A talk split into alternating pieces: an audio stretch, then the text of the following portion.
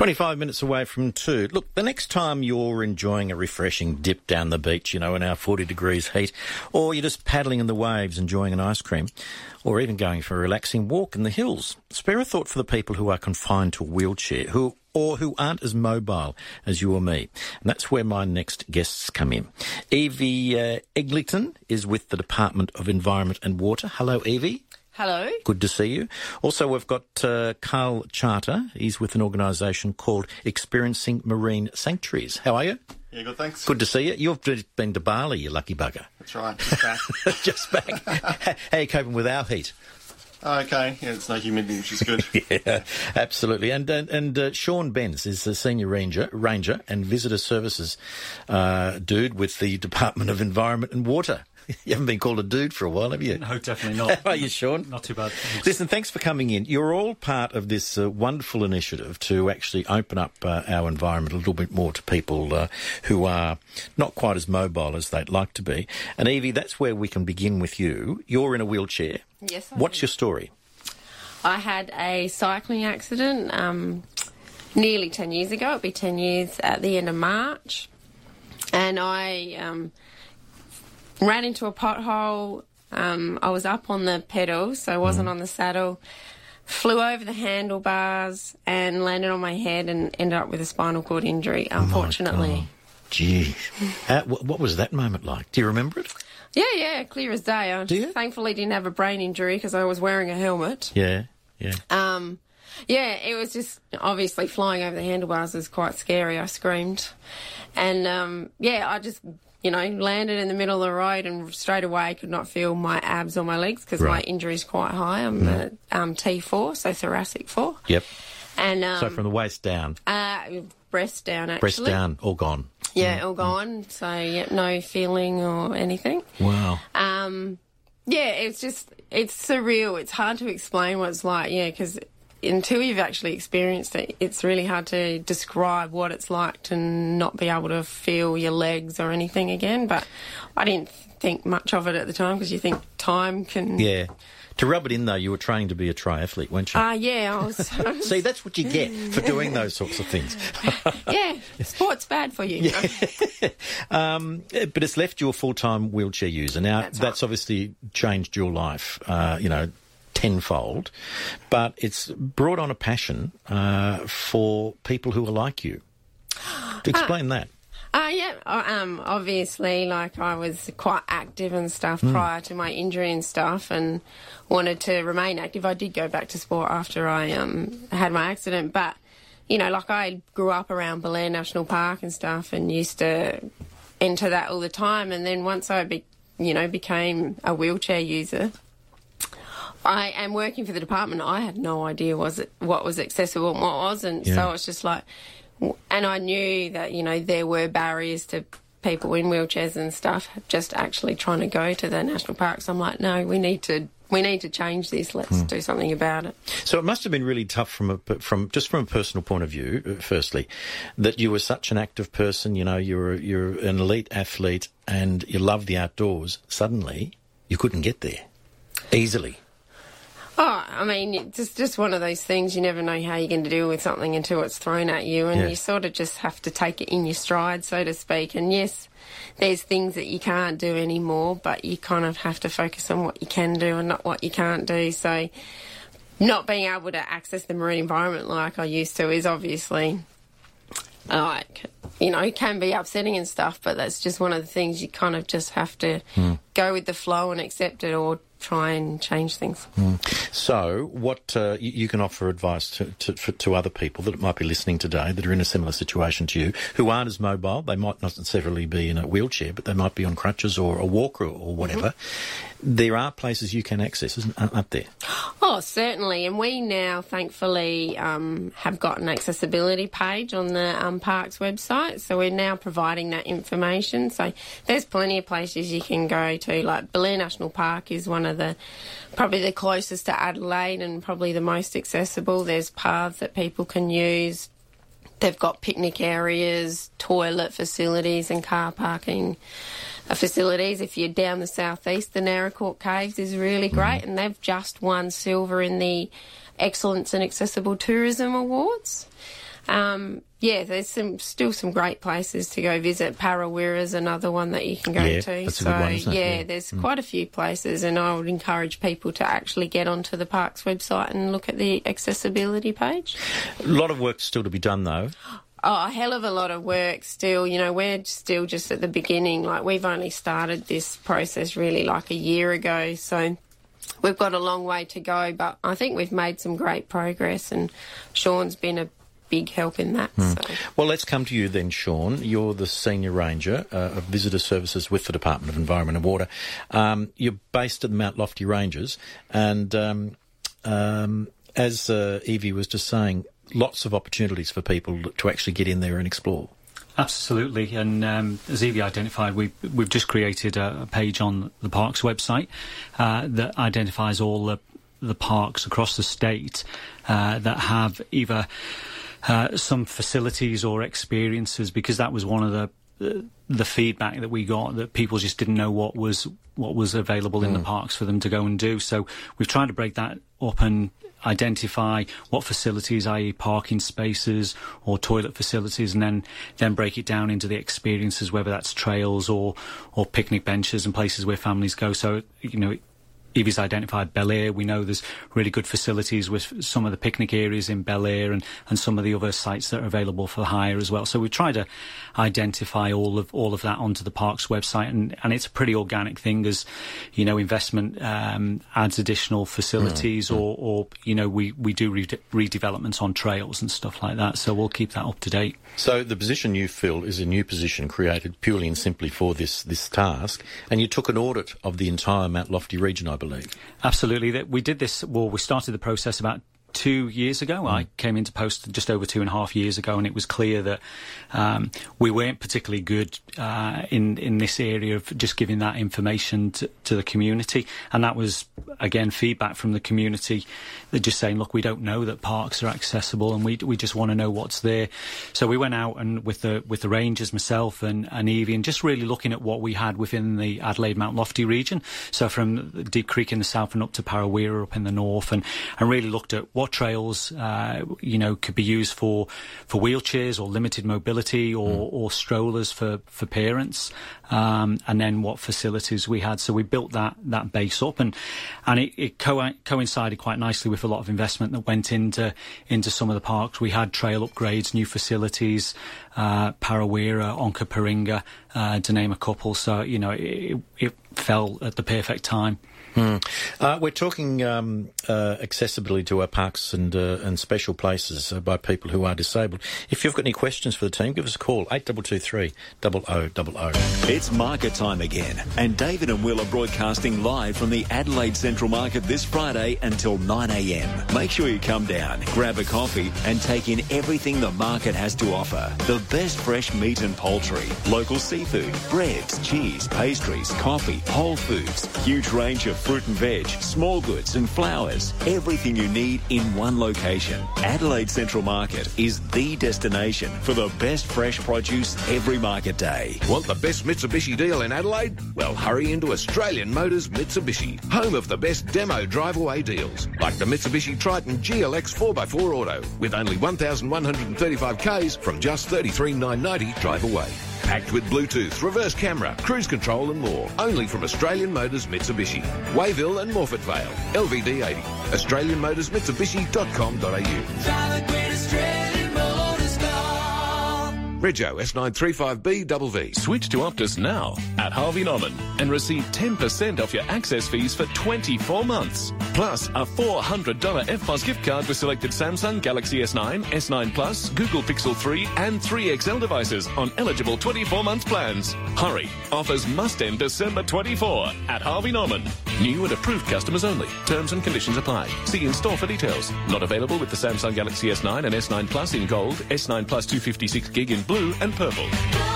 Now, this is the biggest lifetime discount ever offered for 50 Up Club life insurance. Switch now and you'll receive an unprecedented 22% discount off the life of the cover. That's 20, 22% off for as long as you keep your fully underwritten cover on the My Protection Plan issued by award-winning 140-year-old life insurer Noble Oak.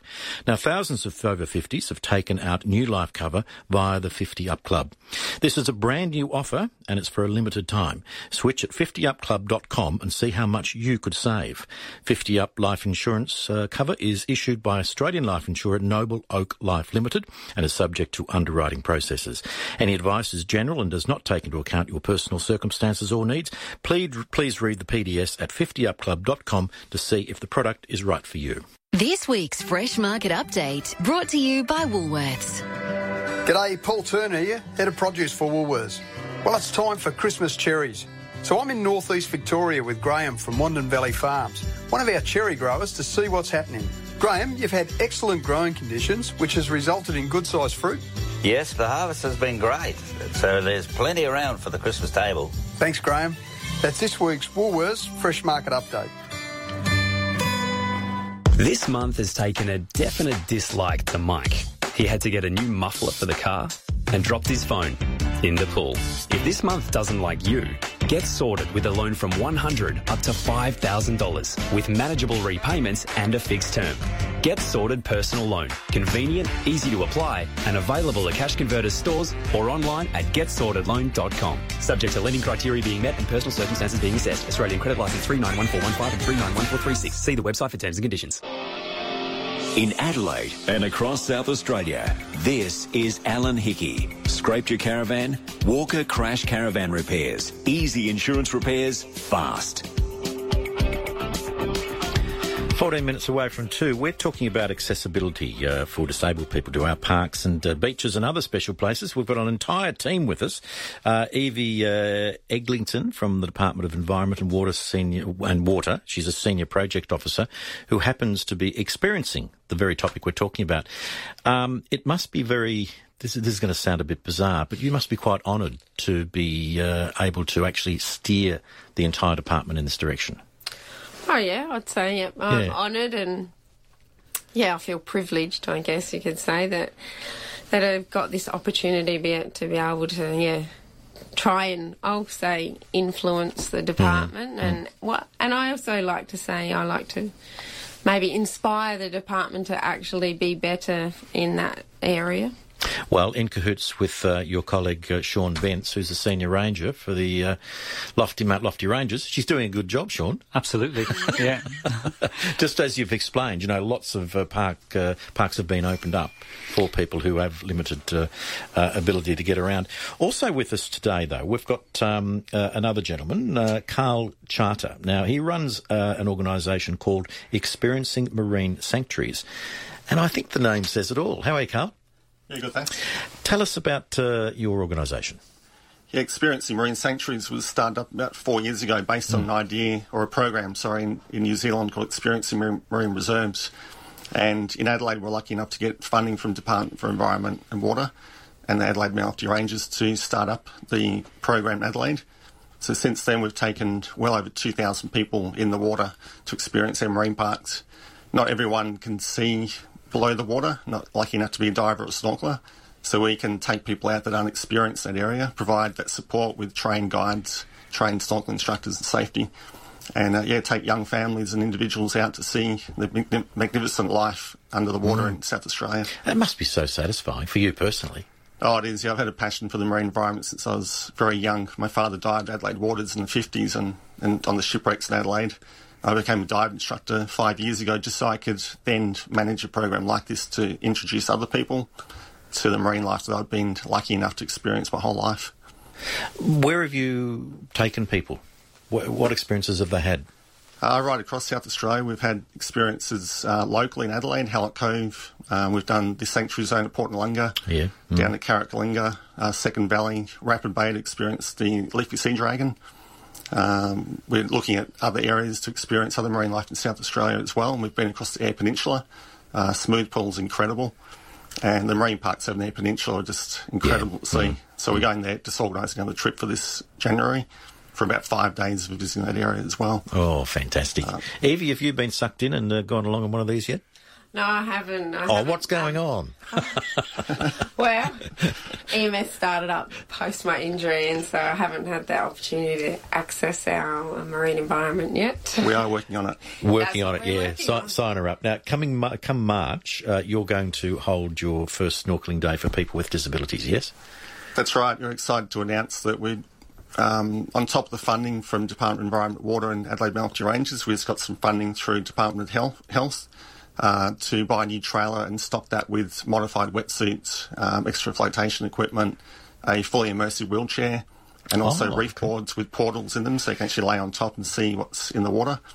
Uh, we'll also get training for our volunteers as well to work with people with disabilities, and we'll be able to get those people into the water. So we're hoping our fir- first pilot day will be the 17th of March uh, down at Port Noarlunga Reef Sanctuary Zone. Oh, excellent. Yeah, great place Yeah. to do it. Yeah. Should be perfect. yeah.